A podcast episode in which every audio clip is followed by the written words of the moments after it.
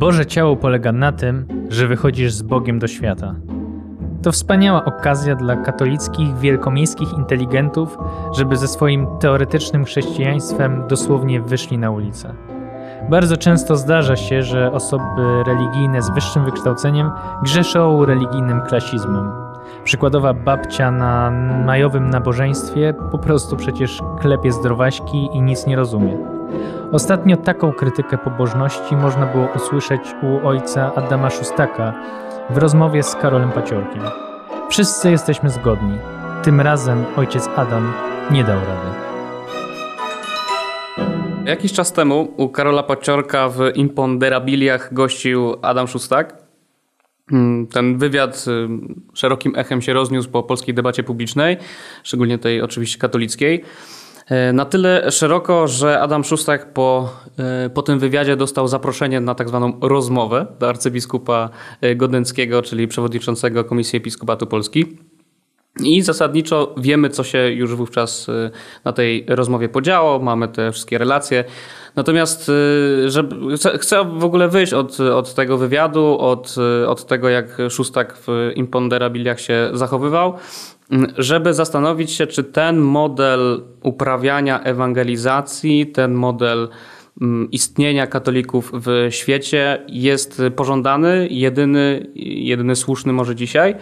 No bo nagrywamy przy okazji Bożego Ciała, nagrywamy w środę, odcinek najpewniej usłyszycie w sobotę, więc pomiędzy tym jak nagrywamy a, a opublikowaniem odcinka jest, jest ważne święto, czyli, czyli Boże Ciało które zasadniczo jest o tym, tak? Jeśli miałbym w jednym zdaniu opowiedzieć, o czym jest Boże Ciało, to właśnie o obecności katolików w świecie. Wychodzimy z Chrystusem do przestrzeni publicznej, pokazując i manifestując swoją wiarę i pobożność. Więc myślę, że mm, wywiad dominikanina u jednego z chyba najsłynniejszych polskich ateistów w przestrzeni mediów społecznościowych jest dobrym kontekstem, żeby odpowiedzieć sobie na pytanie, czy Adam Szustak dał radę, a jeśli nie dał, to dlaczego.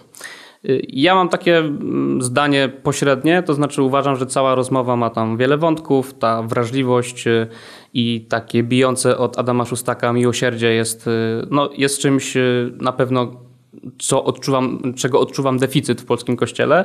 Natomiast kilka razy zapaliła mi się czerwona lampka, bo rzeczywiście, kiedy sobie pomyślimy o obecności katolika w świecie, takiego katolika, który ma ewangelizować, to nie wiem, czy Y, przeklinanie tak, na, na biskupów, wyrażenie brak, braku nadziei na zmianę kościoła, y, prezentowanie takiego trochę pluszowego katolicyzmu jest dobrą opcją, żeby przekonywać ludzi do świata, bo mam takie wrażenie, że Adam Szusta chciał właściwie pokazać, jaki to on nie jest fajny u tego paciorka i jaki on nie jest do tego paciorka zbliżony i estetycznie, i właściwie światopoglądowo.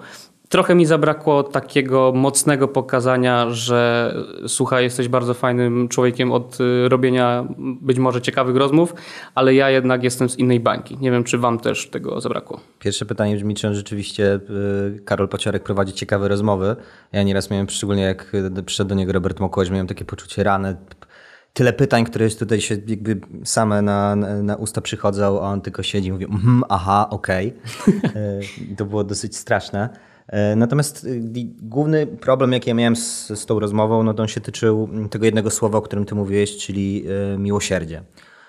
Zawsze z, z perspektywy dyskusji o obecności Kościoła w świecie, wydaje mi się, że jakby clue przedstawiania katolicyzmu E, tyczy się tego, czy bardziej stawiamy nacisk na ten wymiar miłosierdzia, czy bardziej stawiamy na, e, nacisk na wymiar sprawiedliwości. Szczególnie ta początkowa część rozmowy, e, gdzie ojciec Szóstak mówił o tym, że ma nadzieję, że piekło będzie puste, tak? że istotą katolicyzmu jest to, żeby stać w obecności Boga, żeby, żeby się modlić, że finalnie ten sąd ostateczny, który nas czeka po śmierci, to będzie rodzaj takiej no właśnie takiej rozmowy z, z Bogiem, gdzie my jakby piłka będzie po naszej stronie, tak? Jakby my powiemy Jezu, jesteś fajny, zbijemy sobie teraz piątkę, Jezus powie, dobra, zapraszam cię, to jest twoje mieszkanie w niebie, koniec tematu.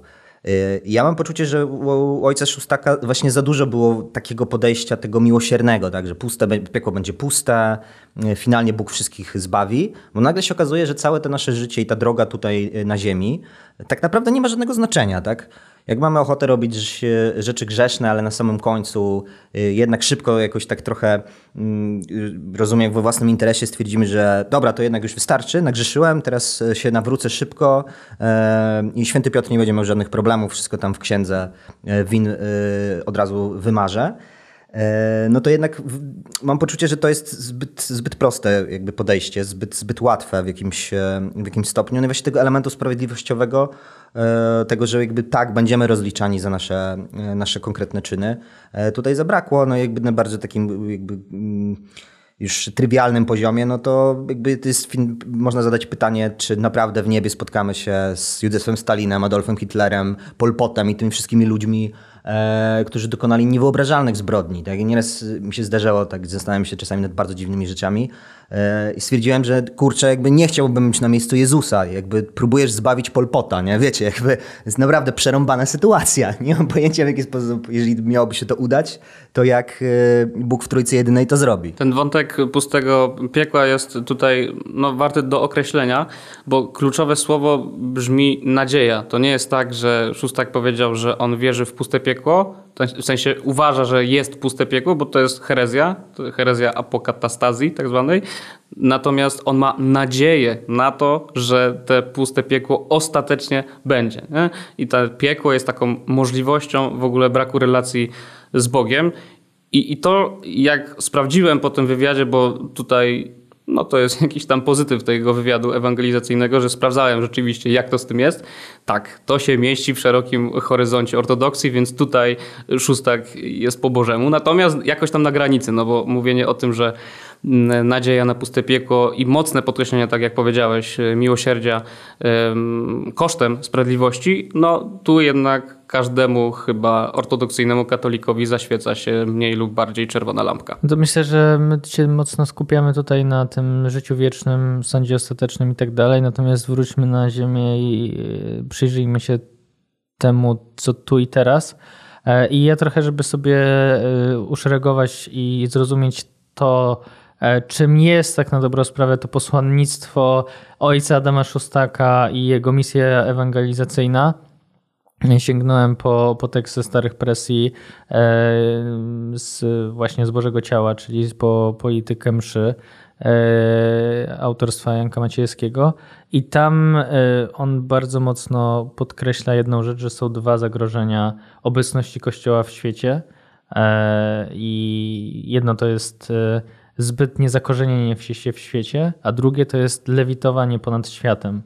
Mm, I dla mnie ojciec Adam Szustak jest jednak przedstawicielem tego pierwszego nurtu. To znaczy, e, w pewnym momencie, i to też w tym wywiadzie padło, tak jak Adam ojciec Szustak opowiada o tym, że jest jednak trochę narcystyczny, sprawdza e, tak wyświetlenia i tak dalej, no to to nas pcha w stronę e, tego, aby iść jak najszerszą ławą i próbować do tego do tego naszego worka, do tej naszej grupy zaprosić jak największą grupę osób. I to jest fajne w momencie, w której no, jednak prowadzisz jakąś misję ewangelizacyjną, natomiast to nie jest podstawowa misja Kościoła i to jest y, jakby w, polityczno, w tej polityczności, o której Maciejski pisze w tym e, tekście, Kościół musi być na kontrze ze światem, dlatego że e, tylko w momencie, w którym chcesz, e, w którym jesteś na kontrze ze światem, możesz ten świat zmieniać. A to jest podstawowa misja katolików i Kościoła w tym, w tym świecie, a nie to, żeby próbować się ze światem układać. I z tym mam ogromny problem, to znaczy w tym gdzieś tam w tym, jak, jak widzę ten wywiad, to była taka próba, żeby znowu ktoś nas zaakceptował, że my nie jesteśmy z innego porządku, tak? tylko że my jesteśmy z tego samego świata, a podstawowy problem jest taki, że nie, jest, znaczy nie jesteśmy, tak? Znaczy, że Kościół nie jest z tego e, świata i reprezentuje zupełnie inną e, logikę i nie da się y, kościoła we współczesnym świecie tak na dobrą sprawę lubić, dlatego że on jest y, tym, co, co wsadza ten kij w, w mrowisko, które jest na, na, na kontrze z współczesnym e, państwem i, i e, z jego logiką. No i moim zdaniem tutaj tego, e, tego brakuje. To znaczy, moim zdaniem jest zagrożenie sprzedawanie fałszywej wizji, w której możesz być katolikiem niejako no, godząc się z tym światem E, w różnych jego e, aspektach i to bardziej kieruje nas w jakiś taki katolicki coaching, czyli jak być, jak żyć i lub, lubić się z Panem Jezusem, a nie jak być katolikiem we współczesnym świecie. Ja myślę, że takie postawienie sprawy jednak jest dość wygodne, bo nie sądzę, żeby Adam Szustak uważał, że katolicyzm nie jest w kontrze do świata tak ogólnie. Ogólnie to myślę, że tutaj jest pełna zgoda, żeby świat zmieniać, to musisz mieć kręgosłup moralny, musisz y, głosić prawdy wiary, musisz być wierny temu, co głosisz i tak dalej. I to myślę, że jest pełna świadomość tego. Natomiast różnica jest y, pod względem strategii. Tak? To znaczy, jeśli chcesz mówić do świata, to musisz mówić jego językiem. I to jest bardzo mocne chyba w tej duchowości. W ogóle nie tylko szóstaka, ale też duchowości dominikańskiej, nie? zakonu kaznodziejskiego. Musisz znać osoby, które przychodzą do ciebie do kościoła, bo jeśli nie będziesz ich znać, to nie będziesz potrafił sprzedawać im Ewangelii. Nie? To jest taka postawa, z którą się utożsamiam i, i pewnie jest, y, jest w niej bardzo dużo mądrości i dobra, natomiast wydaje mi się, że ona nie wyczerpuje tematu. No bo właśnie, nie? jak sobie zobaczymy ten cały wywiad szóstaka, który ma 2 godziny 20 minut, to jest jeden, dosłownie jeden moment, w którym Karol Paciorek zadaje pytanie o homoseksualizm. No i wtedy już jakby Szóstak ma jakby bardzo proste wyjście, tak? Albo jakoś rozmydlać doktrynę, albo powiedzieć wprost. No i mówi wprost, nie? Jakby czyny homoseksualne, nie sam homoseksualizm, ale czyny homoseksualne są grzeszne. Ja wiem, że to jest w kontrze wobec świata, ale taka jest moja wiara. Tylko to był jeden moment w trakcie dwu i pół godzinnego wywiadu z ateistą, który widać, że go tam, że tak powiem, gniecie, bo co róż zaprasza jakieś, jakieś osoby, które, które o tym katolicyzmie mówią. Nie? Zapraszał Terlikowskiego, jakieś tam innych, inne osoby, które również do tego katolicyzmu mniej lub bardziej pozytywnie podchodzą. No i fantastyczna w ogóle okazja, nie? Kurde, ojcze Adamie, weź i e, jakby zaoraj człowieka, nie? Pokaż mu jakieś błędy, nie wiem, walnij pięścią w stół, że się myli. Zrób coś, nie? Retorycznie jesteś mocny, to pokaż, że jesteś mocny, a nie no, panie Karolu, zasadniczo wszystko jest ok, ma pan, znaczy masz rację, tak, wszystko tam, yy, zasadniczo się z tą zgadzam, ale troszkę, wiesz, tu można trochę polepić. No nie, nie, jakby ten styl w ogóle mówienia o, o Jezusie, no to w ogóle do mnie, do mnie to y, nie przemówiło, ale też, żeby być uczciwym, nie? Uważam, że, że jednak te rudymenta, mówiąc y, mówiąc mądrze, jednak u Szóstaka są. Nie, nie widziałbym go jako takiego typowego pluszaka. On ma takie jazdy i te narcystyczne jego skłonności czasem mi przeszkadzają, bo jest człowiekiem przede wszystkim YouTube'a. Natomiast nie uważam, że to jest y, po prostu skrajnie nieskuteczny ewangelizator, no bo jednak to jest człowiek, który ma za sobą hordy młodych katolików, które chyba już tylko w ten sposób mogą przyjmować y, treści wiary, nie? Pluszowe jazdy ojca Adama to brzmi jak jakiś tytuł jakiegoś serialu albo bajki. E, natomiast e, nawiązując do tego, co, e, co tutaj mówiłaś, to ja bym patrzył szerzej, skoro już nawiązaliśmy generalnie do strategii Karola Paciorka. No był zaproszony ojciec Adam Szustak, był zaproszony Tomasz Terlikowski, była zaproszona Jola Szymańska. Co łączy te wszystkie trzy osoby? To, że oni w debacie publicznej na temat Kościoła y, i katolicyzmu w Polsce przede wszystkim skupiają się na krytyce Kościoła i katolicyzmu w Polsce. Jak popatrzymy całościowo, y, przy wszystkich różnicach między nimi, y, no to na zewnątrz ten komunikat jest no, Symboliczny w tym wywiadzie był ten moment, w którym, tak mówiłeś, jakby ojciec Adam zaczyna klnąć, twierdzić, że już nie ma nadziei na zmianę kościoła i w ogóle chrzani się episkopat, co wy robicie, no nie? I pod tym kątem mówimy o strategii obecności w świecie, no to kurczę, na jakimś takim psychologicznym poziomie to jest słabe, no nie? Jakby walą w twoją organizację, do której przynależysz jak w bęben, a ty idziesz do nich mówisz w sumie dobrze, razem teraz będziemy napierdzielać, nie? Nie wiem, jakiś taki zdrowy instynkt jednak podpowiadał, że no właśnie, jakby postaw się na kontrze, wskaż te y, dobre elementy, jakby okej, okay, przyznaj się do tych błędów, ale pokaż, że w przynależności do kościoła chodzi o zdecydowanie więcej niż y, o to, czy będziemy zamykać w więzieniach księży pedofili, bo powinniśmy ich zamykać y, w więzieniach, to jest jasne, ale to też nie jest, nie jest tak, że w związku z tym, że są księża pedofile w kościele, to nie wiem, powinniśmy z kościoła wystąpić. Jakby są tego typu też argumenty w debacie publicznej, że no ci księża i biskupi są tak fatalni, że jak ty tam możesz e, w tym kościele jeszcze, e, jeszcze być.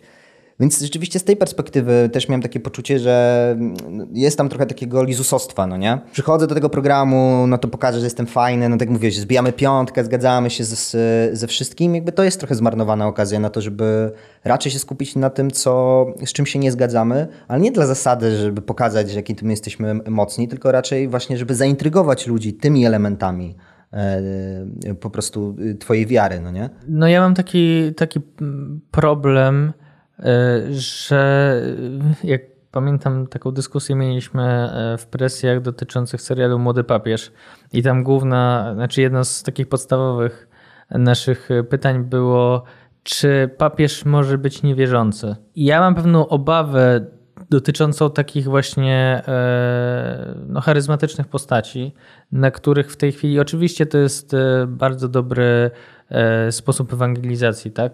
YouTube. Natomiast na ile wiara tych młodych ludzi wisi na ojcu Adamie Szustaku. I to, że Kościół często jednak e, stopuje pewne ruchy charyzmatyczne na przykład, e, często jak je nawet rozbijając, w dużej mierze e, nie zarzucam tego ojcu Adamowi, ale mówię po prostu, że jest pewne, pewne zagrożenie, że jeżeli osoba opowiada ci o, e, o, o Bogu, a jednocześnie mocno krytykuje Kościół, to niejako trochę moim zdaniem wyprowadza ich spoza tego kościoła, tak? Bo stawia ich w opozycji. I oczywiście jest tak, że e, powinniśmy, tak, znaczy to, że powinniśmy uczestniczyć w Eucharystii, mm, mimo że się z, na przykład z, nie wiem, z wypowiedziami księży czy z jakimiś działaniami kościoła nie zgadzamy, jest rzeczą oczywistą. Natomiast możecie to sobie postawić odwrotnie, tak? To znaczy, co w momencie, w którym no, przestajemy chodzić do, e, uczestniczyć w, w, w praktykach, dlatego że e, uważamy, że no właściwie ten Kościół nie potrzebujemy jego pośrednictwa w relacjach e, z Bogiem i prywatyzujemy niejako swoją wiarę, tak? I, I, mam tu z tym jakimś, jakiś taki systemowy, systemowy problem, dla mnie ojciec Adam Szóstak jest fajnym punktem pierwszym w momencie, w którym w znajdującym się społeczeństwie młodzi ludzie, czy w ogóle ludzie mają styczność z Kościołem, ale on nie może być punktem ostatnim. I nie wiem, jak to powinno wyglądać, ale mam wrażenie, że to powinien być po prostu gdzieś punkt, punkt pierwszy, stacja numer jeden, albo e, punkt, w którym później ojciec Adam puszcza cię dalej, tak? To znaczy mówi, ok, jakby ja trochę uprościłem, trochę znęciłem cię tym, że ty możesz się ze światem pogodzić, ale w momencie, w którym ty już e, jakby już wchodzisz w tą logikę, to musisz się zmierzyć z nowymi rzeczami. I te nowe rzeczy są takie, że jak idziesz do Karola Pociorka, to znaczy idziesz na piwo ze swoimi znajomymi, no to stajesz przed wyborem pod tytułem rozmowy z nimi, pod tytułem słuchajcie, właściwie to jestem taki sam jak wy, albo rozmowy nie, ja jednak trochę się różnię. Jeżeli ja jako oglądający powiedzmy tak, młody katolik patrzę na tego, jak ojciec Adam Szóstek e, e, mierzy się z tym światem, mierzy się z tym, że ci ludzie, ten mainstream na niego patrzy i słucha co on powie, no to mam, mam wrażenie, że to nie do końca jest dobry przykład. Nie? W sensie, nie wiem, być, być, być może tu będzie taki spór, bo nie ma na to dobrej odpowiedzi. Natomiast ja uważam, że e, to jest tylko pierwszy krok, ale y, nie dowiem się z tego, jak Kościół powinien realizować swoją misję w świecie. Nie dowiem się tego, tego od ojca Adama Szustaka. Moim zdaniem on ewangelizuje, ale nie realizuje tego właśnie posłannictwa. No, to trzymając się analogii do Bożego Ciała, to można byłoby powiedzieć, że Adam Szustak to jest taki duchowny, który jest na procesji Bożego Ciała, ale to nie on wyprowadza sakrament na ulicę. Nie? Jest takim człowiekiem, który ma dopiero przez głoszenie na ulicy zaprowadzić do tego kościoła i powiedzieć: Słuchajcie, teraz jest następny level wtajemniczenia, o to tam naprawdę chodzi I, to nie jest człowiek, który, y, wiecie, jakby trzyma monstrancję i, i jakby chodzi y, przy Bożym Ciele po ulicach, nie? Jakby metaforycznie mówię, nie? W sensie, że to jest taki duchowny, który, który rzeczywiście jest dla mnie, bo to też pewnie od jakiejś tam wrażliwości y, zależy, jest zbyt pogodzony ze światem. Nie? Jakby, to jest jakby całe, to jest jakby wieczna dyskusja, nie? Jak zachęcać ludzi do tego, żeby, żeby przyszli do kościoła? Czy zachęcać tym, że takim, można powiedzieć, duchowości bardziej męskiej, tak? Że to będzie duchowość wymagająca, trudna, skomplikowana, nie do pogodzenia ze światem, gdzie musisz walczyć ze światem, musisz być takim, nie wiem, y, rycerzem wiary trochę, nie? W sensie przekreślać to, co, y, co słyszysz na ulicy, nie? Musisz być odważnie głosić to w kontrze do świata. To jest taka duchowość, można powiedzieć, stereotypowo męska, albo z drugiej strony, nie? Że, że zasadniczo będziesz, y, będziesz mówił cały czas tą retoryką miłosierdzia i, i, co, co jest słuszne, tak? Natomiast niesie za sobą takie pogodzenie y, ze światem. Nie? To jest po prostu różny styl y, ewangelizacji. Bardzo prosty przykład y, dwóch ostatnich papieży, tak? Franciszek jest bardzo podobny w ewangelizowaniu do, do szóstaka, Benedykt był podobny do tego, który bardzo mocno mówił w kontrze do świata i rzeczy, które się liberalnym teologom bardzo mocno nie podobały, nie? No ja bym jeszcze tutaj e, dodał, bo oczywiście zgadzam się, że to jest podstawowe pytanie. To znaczy, czy próbować się ze światem jakoś tam godzić i go e, naprawiać, czy się z nim e, radykalnie pokłócić i w jaki sposób go zmieniać, tak? I no ja mam poczucie, jakbyśmy sobie zrobili taką wycieczkę z historiozofii, no to jednak, i odwołując się znowu do tego tekstu Maciejewskiego, to znaczy jednak w momencie, w którym założyciel nowoczesnego państwa, czyli Hobbes, się z transcendencją pokłócił i powiedział, że inna ma być siła e, konstruująca społeczeństwo, tak? Nie transcendencja, która mówi nam, co jest dobre, a co złe, tylko no właśnie ludzie, wyemancypowani ludzie, którzy e, no jakąś umową społeczną dogadują się e, co do tego, jak ono ma wyglądać, żeby to bezpieczeństwo bezpieczeństwo i ten ład zapewnić, no to Kościół stał się e, nie sprzymierzeńcem ludzi i tym, który ten ład wprowadza, tylko e, właściwie głównym punktem zapalnym, tak?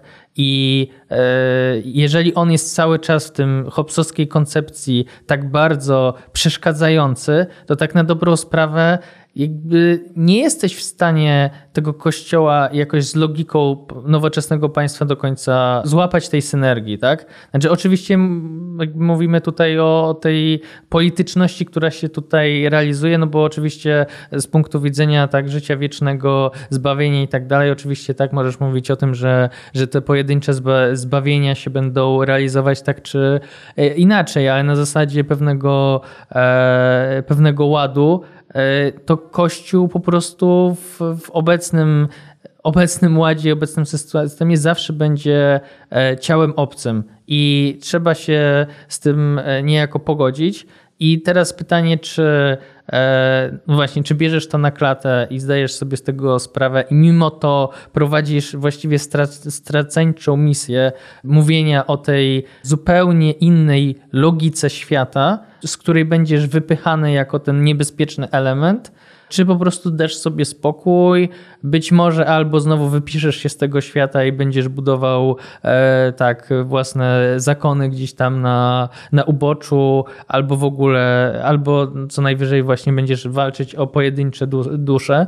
Natomiast no to, jest, to jest ciekawe pytanie o to, w jaki sposób przy tej procesji Bożego Ciała i tym, że wychodzisz z Eucharystią i znowu e, dajesz e, współczesnemu państwu po, po twarzy e, tym, że, że to jest zupełnie inna rzeczywistość. Czy to jest już tylko pusty rytuał, czy my mamy faktycznie jakąś, e, jakąś agendę i coś do, do, do zrobienia, bo wydaje mi się, że często to jest takie właśnie na 50%. To znaczy, my wiemy, że jesteśmy powołani do zmiany, a jednocześnie to nas za bardzo uwiera.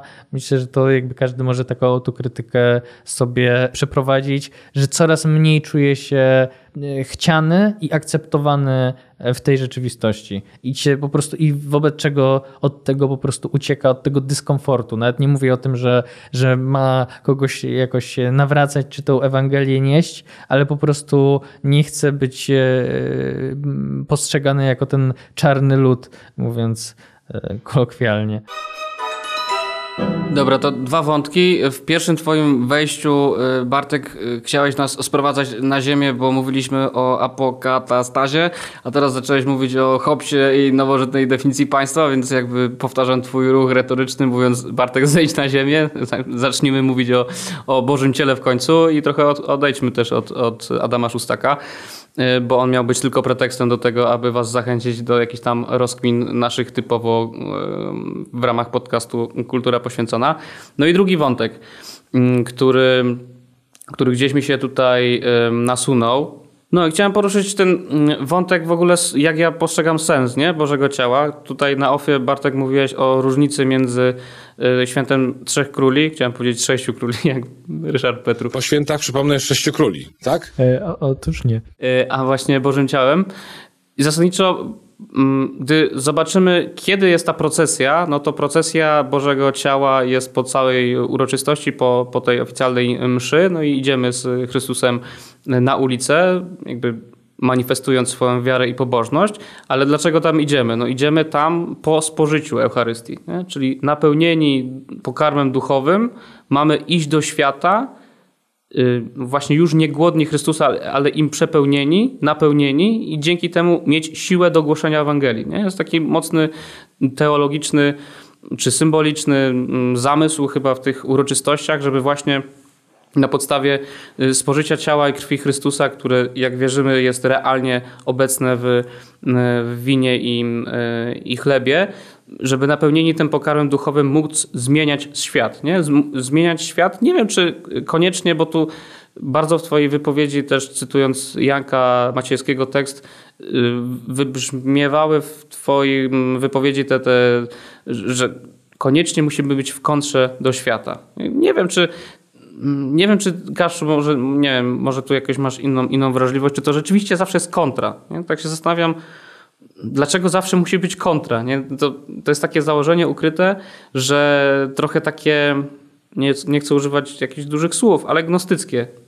Mamy, z jednej strony mamy ciemny świat, a my jesteśmy tą jasną siłą, musimy to oświecać, musimy, e, musimy zbawiać, że tam są źli, a my jesteśmy ci dobrzy. To jest też takie, może to być odczytywane jako przepełnione jakąś taką pychą duchową, nie? że my tutaj zasadniczo przepełnieni Chrystusem, jak przed chwilą powiedziałem, idziemy do świata y, tego grzesznego, kto, będziemy wyciągać tych uszy z, z piekła za uszy. Nie? Jakby to jest takie trochę no nie wiem, mam tu jakieś takie myślenie o tym, że nie, niekoniecznie myślenie w kategoriach radykalnej kontry zawsze i wszędzie katolików wobec świata jest dobrym takim założeniem do jakiejkolwiek ewangelizacji, no bo wówczas kończymy na takich, y, na takich trochę eskapistycznych, eskapistycznych pozycjach, że skoro ten świat jest taki przekreślający w całości y, chrześcijaństwo, no to skoro jesteśmy my tacy mali, tak, a na, na zewnątrz jest taki wielki świat antychrześcijański, no to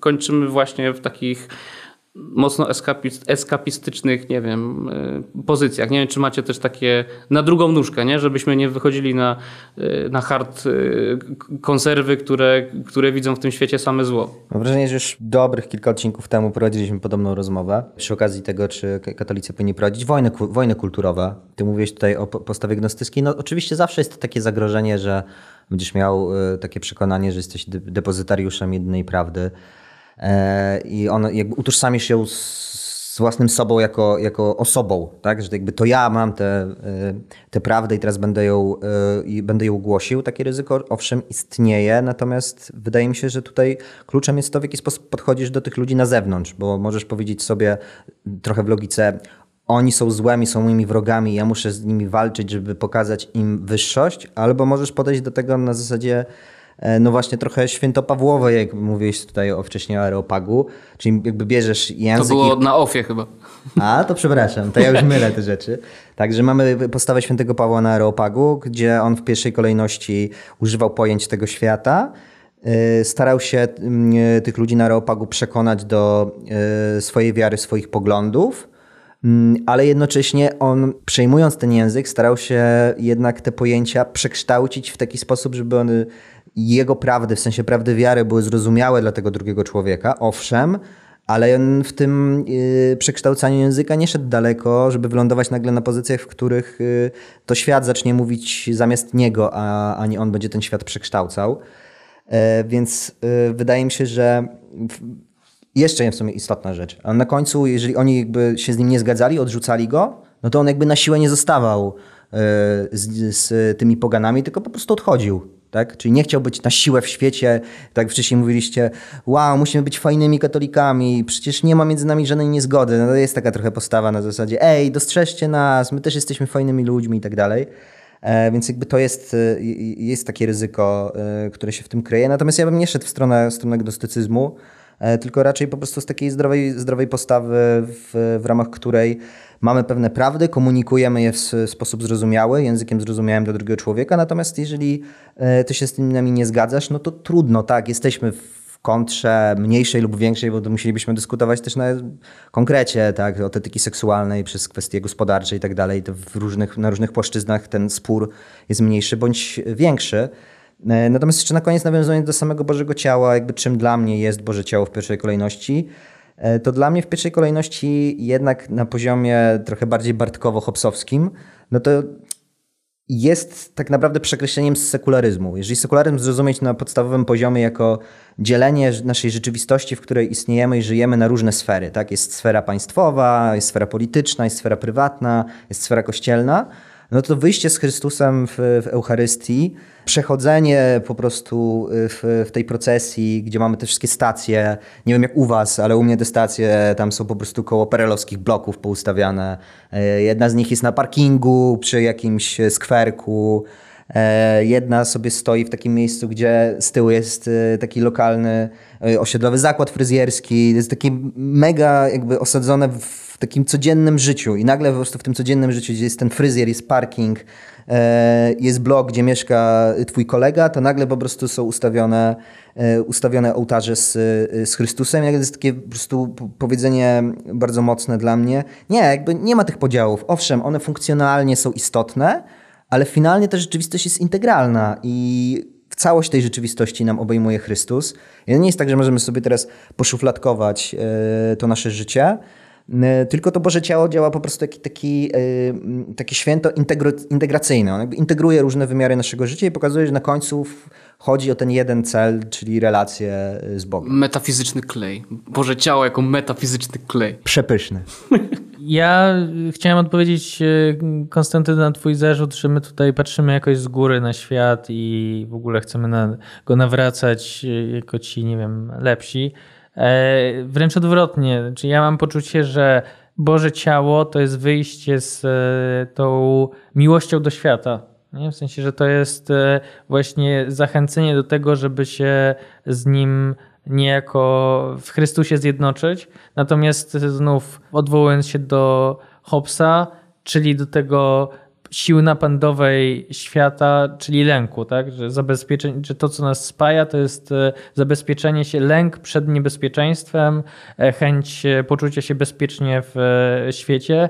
No i znów, no, to nie, nie po raz pierwszy rozmawiamy tak i znów nie wiem, czy na podcaście, czy na ofie w kontekście tak Matki Boskiej Gromnicznej i, i jakby całego tego zawierzenia właśnie, tak E, to było w podcaście. Okej, okay, to było. No, chwała panu. E, e, tak, z, z, zawierzeniu, że to nie, nie państwo ztechnicyzowane, państwo zalgorytmizowane ma ci zabezpieczyć, tylko, tylko ty zawierzasz i zapraszasz do tego nowych ludzi, tak? I idziesz do nich z miłością, nie wiesz co, e, jak oni na tą miłość e, i, i otwartość twoją zareagują, więc to jest zupełnie inna dla mnie emocja, natomiast e, nie wiesz, co cię spotka. E, I to jest właśnie ta obecność w świecie. Czyli nie to, że my się po pierwsze właśnie albo obrażamy na świat, czyli się z niego wycofujemy, stawiamy mury i mówimy, tam jest barbarzyństwo, ale jest nas trzech tutaj zamkniętych w pokoju i czujemy się ze sobą dobrze. E, nie Nie to, żeby się właśnie z tym światem, w nim zatracać i się spajać z nim i z, z bycie jakimś właśnie katokołczem, wodzirejem, czy, czy jakąkolwiek inną figurą, w której mówisz po prostu ludziom, jak mają bardziej e, pobożnie żyć i, i odmawiać różaniec. E, I znowu nie właśnie lewitując nad światem, czyli w ogóle prywatyzując swoją wiarę i mówić, że inni ci to dziwnie chodzą z tą, z tą wokół kościoła, pod tą biedronką i w ogóle to jest takie niestetyczne, obrzydliwe. Nie, ja tutaj pójdę do lasu i się będę sam modlił, będę miał relację osobową z Bogiem, będzie wspaniale tą biedronką y, przypomniałem sobie niedawną y, debatę online, którą organizowaliśmy w klubie w ramach cyklu zamiast kongresu, debatę finałową z, z komponentu właśnie pobożno-antyklerykalnego. Przy tej okazji jeszcze zachęcam, jeśli ktoś jeszcze nie, nie zakupił nowego numeru presji pobożno-antyklerykalizm, to wciąż, wciąż można to zrobić y, poprzez y, wejście po prostu na portal klubjagielloński.pl. Y, no i właśnie na tej debacie był ten wątek związany z tą ludową pobożnością, z, no właśnie z tymi takimi stereotypowymi starszymi kobietami, które modlą się różańcem e, przy kapliczkach. Tak, jest teraz 2 e, czerwca, ale tak przed chwilą jeszcze mieliśmy miesiąc różańcowy, miesiąc e, majowy. No i tam Zbigniew Nosowski, który chyba jest redaktorem naczelnym, redaktorem naczelnym więzi, no jakby krytykował tego typu pobożność właśnie za bezrefleksyjność, za brak głębi, za pewien automatyzm, no za brak intelektualnego pogłębienia i tak dalej. No ja w takich sytuacjach, kurczę, mam mega problem. To znaczy, mam takie dziwne wrażenie na początku prowokacyjnie, że jeżeli jest takie powiedzenie, że ten świat y, przy istnieniu utrzymują mnisi pozamykani w, w klasztorach kontemplacyjnych, y, w miejscach, o których nawet nie wiemy, że te klasztory istnieją, to moim zdaniem oprócz tych mnichów jest jeszcze druga grupa wierzących, która utrzymuje ten świat w istnieniu i to są właśnie 70-letnie starsze kobiety, które e, przychodzą pod te kapliczki, czy częściej po prostu przychodzą do kościoła w ten czwartek o 13.45 i po raz trzeci tego dnia modlą się różańcem, to one utrzymują ten świat w istnieniu, a nie trochę wale też jakby w nas, tak? Czyli, a nie katolicy inteligenci, którzy teraz przeczytali już 17 encyklikę, czwartą książkę teologiczną i oni teraz będą debatowali nad istotą transsubstancjacji e, i na tym jakby co to znaczy e, Boża e, obecność w Eucharystii. Znaczy jednak mam głębokie poczucie, że w tej, już całkiem teraz poważnie, w tej pobożności ludowej była jedna podstawowa prawda, która jest tak naprawdę tożsama z prawdą Bożego Ciała. E, w takim sensie, że jeżeli prawdą Bożego Ciała jest e, to, że mamy do czynienia z, że nasze życie jest integralne i wszystko finalnie spaja się e, w Jezusie Chrystusie, tak, to w Bogu żyjemy, istniejemy, jesteśmy, to pobożność ludowa miała dokładnie takie samo założenie. Po prostu chodziło o to, że bez względu na to, Bartek odwołał się do Matki Bożej Gromnicznej, tak? jak idzie burza, to zapalamy świece. Przychodzi maj, to idziemy się modlić. E, różańcem. Tak jak mamy czerwiec, y, y, to jest kwestia nabożeństwa do serca Jezusowego, to jakby lecimy z litanią. Jakby bez względu na to, jaka jest pora roku, to wszystko jest jakby spójne z, z naszą pobożnością, spójne jest z naszą modlitwą, ale też jest takie, wydaje mi się, że za tym też głębsze założenie, że bez względu na to, jaki obszar naszego życia, jaka płaszczyzna naszego życia, e, z jaką mamy do czynienia, to wszystko jakby zawierzamy Bogu, tak? Będziemy się modlić za to, żeby e, wnuczka zdała świetnie egzamin na studiach. Będziemy się modlić za to, żeby, żeby tam e, zięciowi dobrze poszła jakaś tam operacja, tak? Bez względu na to, co się dzieje w naszym życiu, to wszystko składamy składamy do Boga. Tak? Nie musimy wszystkiego intelektualnie teraz y, rozkminiać, zastanawiać się, czy te modlitwy na pewno mają sens, czy ten pewien automatyzm, który się za tym kryje, no właśnie on nie jest już przesadzony. Nie, kurczę, jakby odpowiedź jest bardzo prosta. Jakby wszystko jest w Bogu, w związku z tym, jeżeli mamy możliwość tej modlitwy jak, jak najczęstszej, no to po prostu to róbmy. No tak. Z jednej strony się zgadzam, z drugiej się trochę nie zgadzam, ale to tak raczej będzie dopełnienie twoich i też moich poglądów. Tak, ja tej debatę, tę, tę debatę prowadziłem e, z e, redaktorem Nosowskim, tam Szymonem Pękalą i Moniką Białkowską. I rzeczywiście e, wszyscy byli uczuleni na to, te hasło, które wymyśliliśmy w presjach, czyli pobożny antyklerykalizm, jakby na dwie nóżki. Po pierwsze byli uczuleni na antyklerykalizm, żeby katolicy ortodoksi mówili o sobie, że są antyklerykałami, a z drugiej strony, strony by, byli uczuleni na to, że mówimy o sobie, że jesteśmy po prostu pobożni. No i o ile ten antyklerykalizm jeszcze rozumiem, to to, że katolicy publicyści mm, jakoś przeszkadza im to, że pobożność jest jakimś takim dziwnym sformułowaniem, no to to jest właśnie to, nie? Taka mentalność kikowska, inteligencka, która, która będzie mi teraz yy, starała się powiedzieć, że, że moja prababcia, która w 90 roku życia tam jeszcze yy, mówiła te same modlitwy, co jeśli miała lat 7 czy 8, że to jest jakiś yy, nie wiem, niedojrzała wiara, no może dojrzała, nie? Tylko właśnie dojrzała na, na miarę mojej babci, nie? Która w ten sposób y, kształtowała swoje, swoją duchowość i, i w ten sposób żyła Bogiem przez całe życie, nie? To jest taki klasizm religijny, po prostu bym użył tego sformułowania, które gdzieś tam ukułem po, po, po, po debacie z między innymi Zbigniewem Nosowskim, ale nie chcę się znęcać, no bo to wiecie, to jest tak jakbym nie miał refleksu na, na, w debacie i nie próbował tego wytknąć i teraz post factum będę się wyżywać na innym forum, żeby, żeby zasadniczo wyjść z twarzą z tej debaty.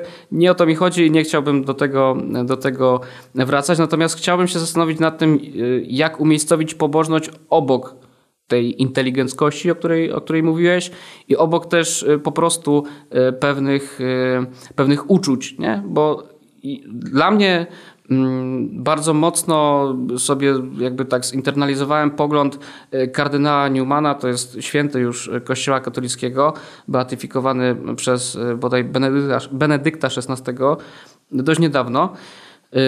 Gość, konwertyta tam z anglikanizmu na, na katolicyzm, I bardzo mm, fajnie mówił o tym właśnie, czym jest y, wiara. Nie? Że, że wiara ma te trzy składniki, że to jest właśnie pewien rytuał, pewne praktyki, pewne, pewne działanie, właśnie rytualne, czyli powtarzające się. Nie?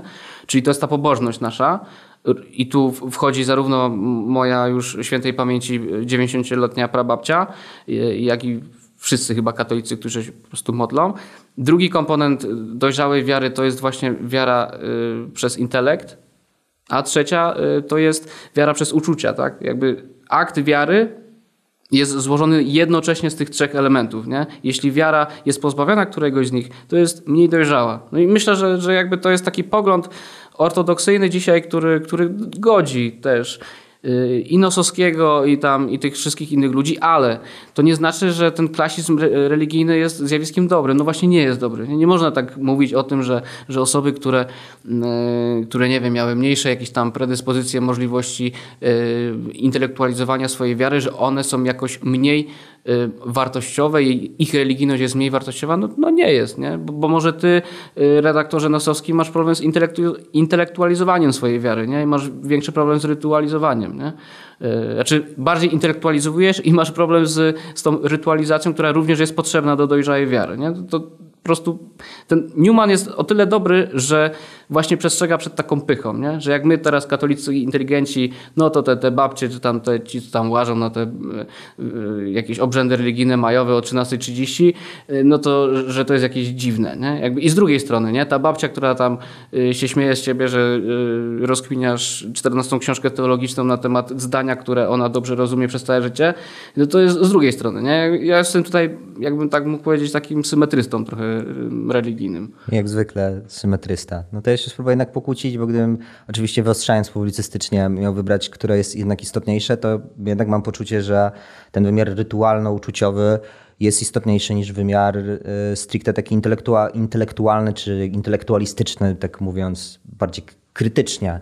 No bo jednak, y, owszem, jakby mamy prolog świętego Jana, który jest prologiem filozoficznym, tak? Logos, Chrystus, zasada stworzenia świata i tak dalej, i tak dalej. Ale z drugiej strony kiedy przychodzi do, do tych osób, którzy jako pierwsi mają spotkać Jezusa, no to są pasterze, tak? Goście, którzy raczej intelektualistami żadnymi nie byli. Więc jakby tutaj kluczem jest nie tyle moim zdaniem analiza logiczno-filozoficzna prawd wiary, która oczywiście jest istotna i należy ją, należy ją robić i to jest pewien, znowu, pewien wymiar rzeczywistości. Jeżeli my podchodzimy do integralnie, no to jest jasne, że musimy to uwzględnić, ale finalnie finalnie jest zawierzenie. No, znowu nawiązując do, do Bożego Ciała, który jest dla mnie świetnym przykładem. Okej, okay, możemy, tak jak to robiliśmy choćby w presjach, w całym numerze, analizować filozoficznie, antropologicznie, e, teologicznie tajemnicę Eucharystii, ale sorry, no ja nie będę udawał, że finalnie jakby coś z tego w 100% kumam. Nie kumam. Jakby znam podstawowe założenia, wiem, że tam ma być ciało Chrystusa, no i zawierzasz. No jakby na tym poziomie jakby to jest decyzja twoja rozumu, bo uważasz, że jakby tam jest zawarta jakby ta fundamentalna prawda dla, dla twojego istnienia e, i dla twojego życia i, e, i tak dalej, ale jakby kluczem jest jednak to zawierzenie, no właśnie pewna decyzja serca, pewna tajemnica też wiary, która jest otrzymywana jako dar.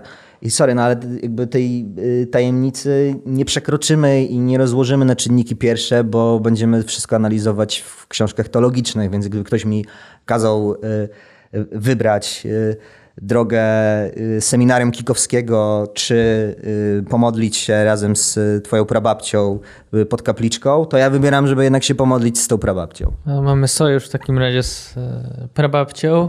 E, ja bym e, chciał chyba tylko dodać, że dla mnie ta pobożność jest po, pierwsze pewnym pancerzem chroniącym nas przed, e, przed światem i przed tą właśnie intelektualną E, pułapką przed e, poddawaniem wszystkiego wątpliwość. To znaczy w pewnym momencie, właśnie tak jak mówisz, e, Piotrek, musisz po prostu zawierzyć i też myślę, że nagramy na to, o tym osobny podcast, natomiast, że jednak ten kalendarz kościoła i ta wpisująca się w niego właśnie pobożność daje nam możliwość pamiętania o tym, co jest istotne.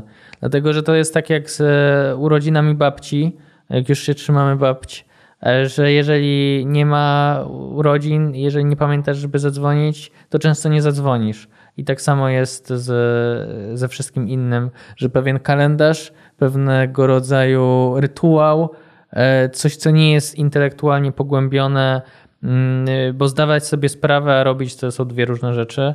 I ta pobożność właśnie daje nam to E, ten, ten, to wejście w działanie, e, a nie pozostawanie na, e, na poziomie świadomości i rozumienia. I ja się zgadzam z tym absolutnie, że rytuał jest dzisiaj trywializowany pod tytułem, że rytuał jest nienowoczesny, kiedy tak na dobrą sprawę współczesny świat jest pełny rytuałów. Michał Łuczyski pisał świetny tekst między innymi o o rytuałach e, związanych z ruchem Black Lives Matter. E, e, i nie dawajmy sobie wmówić, że rytuał jest czymś, co jest właśnie anachroniczne i nienowoczesne, bo to jest, bo to w ogóle się nie, to, to się w ogóle nie dodaje. I tak na dobrą sprawę to jest kwestia po prostu tego, żeby, żeby zrozumieć, po co on nam jest. No, może to jest to właśnie pożenienie intelektualnego z, z, z nieintelektualnym. To znaczy, on jest po prostu po to, żebyśmy, e, żebyśmy żyli w pewnym rytmie e, życia wiarą. E, I wydaje mi się, że ostatecznie to jest chyba E, fundamentalne. Dosłownie jedno zdanie, które przyszło mi teraz do głowy. E, w momencie, w którym za mocno stawiamy na ten wymiar intelektualny, a za mało jest tego wymiaru praktyczno-rytualnego, finalnie chodzi o to, żeby być, e, być w relacji z Bogiem. No I to jest jakby przez, przez pewną analogię. No jeżeli budujemy relację, jesteśmy tutaj trzech facetów z, z, z, dziewczyną i to jest tak, jak, że, to jest tak jakbyśmy, jeżeli stawiamy tylko na ten wymiar intelektualny, to mam wrażenie, tak jakbyśmy po prostu czytali książki jak być w związku z fajną dziewczyną, jak, wiecie, jak zbudować znakomitą relację. Teologiczno-filozoficzna analiza pojęcia agape i erosu. A naprawdę brakuje tego elementu, jakby po prostu z nią bądź, obejrzyj z nią film, idź na spacer, porozmawiajcie, pokłóćcie się i tak dalej. To jest jednak ten dla mnie wymiar tej, tej prababci, która, która się modli, która po prostu jest tym Bogiem, jakby wykorzystuje dane przez Kościół możliwości i narzędzia, w sensie modlitwę różańcową, do niej najczęściej się odwoływaliśmy. I w ten sposób po prostu pokazuje tę bliskość i pokazuje te relacje. To jest trochę tak, że nie wiem, jak ktoś z nas okazuje bliskość, bo lubi gotować i daje posiłki tak, swojej małżonce czy, czy dziewczynie, no to trochę ja ta, ten sposób traktuję klepanie e, tych zdrowasiek nie jako po prostu automatyczne, nudne klepanie rzeczy, tylko jakiś taki rodzaj zawiązania bliskości z Bożą tajemnicą. No tu zasadniczo nie ma tu żadnego między nami konfliktu, tak mi się wydaje, bo wy mam takie wrażenie, że denerwuje was strasznie ten kikowski klasizm religijny. Otóż tak bardzo. A z drugiej strony, żeby nie przesadzić i nie wylać dziecka z kąpielą, no to musimy pamiętać o tym, że no, pozbawianie religijności tego komponentu racjonalnego kończy się po prostu herezją, nie? Fideizmem tak zwanym. Ty jesteś po prostu jakiś poganinem jakiś murzyn we wiosce, co tam myślisz, że w jakimś wietrze czy burzy y, jest Pan Bóg, kropka, nie? I nie ma tam namysłu głębokiego teologicznego, więc nie możemy iść jakby w tej y, w tę stronę. Poszliśmy chyba z Bartkiem y, trochę na kontrze, dlatego że wydaje mi się, Bartek, że obaj mamy takie samo przekonanie, że dzisiaj w kościele, tak jak z jednej strony mówiliśmy wcześniej o tej kontrze do świata, że często jest tak, że w debacie publicznej też katolicy, czy właśnie katolicy intelektualiści, katolicy aktywiści, jakkolwiek ich nazwiemy, zbyt mocno wchodzą y, w taki sojusz ze światem, które się w nim gubią. Tak mam wrażenie, że druga jakby tendencja, która jest obecna w polskiej debacie publicznej, kościelnej, e, no to jest właśnie bardzo takie racjonalne Y, podejście, bardzo właśnie stawiane na te elementy rozumowe, na rozkminianie wszystkiego, na pokazanie, że właśnie dzięki, poprzez rozum pokazujemy kompatybilność y, katolicyzmu ze światem, więc tak, jakby to jest trochę taka przekora, mam wrażenie, jakby z naszej strony. No, o to chciałem powiedzieć, to jest przekorne. Tak, nie chcemy wyrzucać oczywiście książek teologicznych do E, do kosza. Benedykt XVI, najlepszy papież na świecie. Dziękuję. Na koniec e,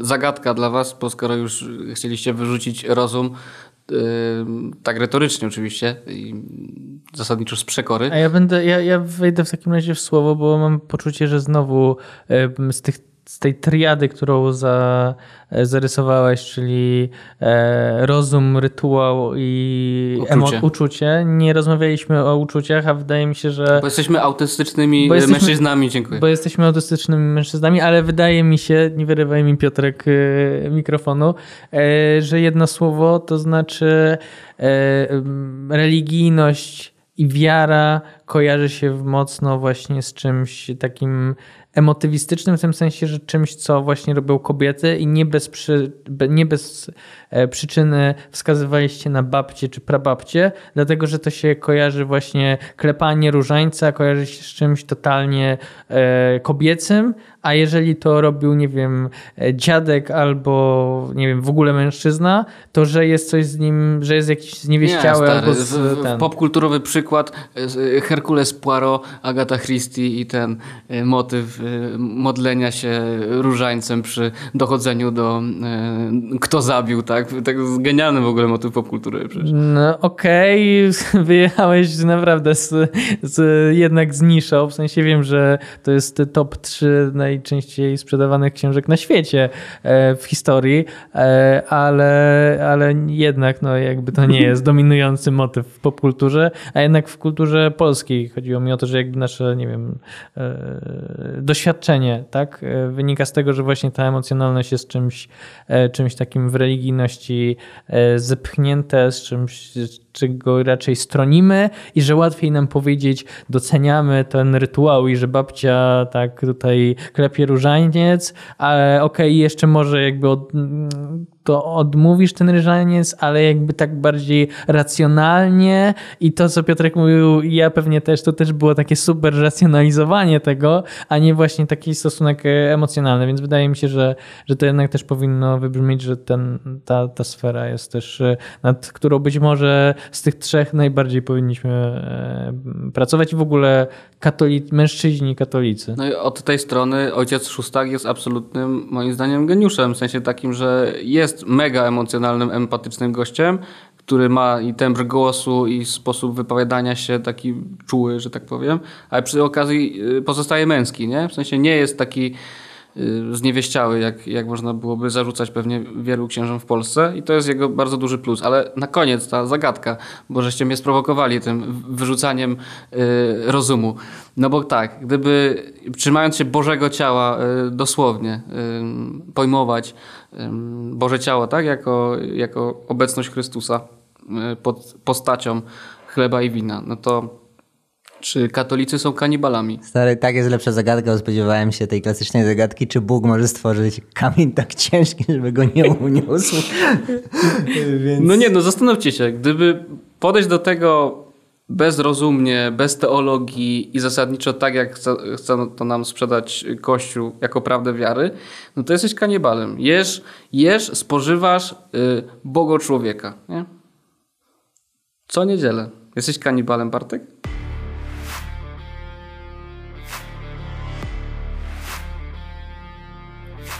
Zakończyliśmy zagadką, a ja jeszcze pragnę Wam przypomnieć, że tylko do poniedziałku 7 czerwca możecie jeszcze wspierać naszą akcję zamiast kongresu.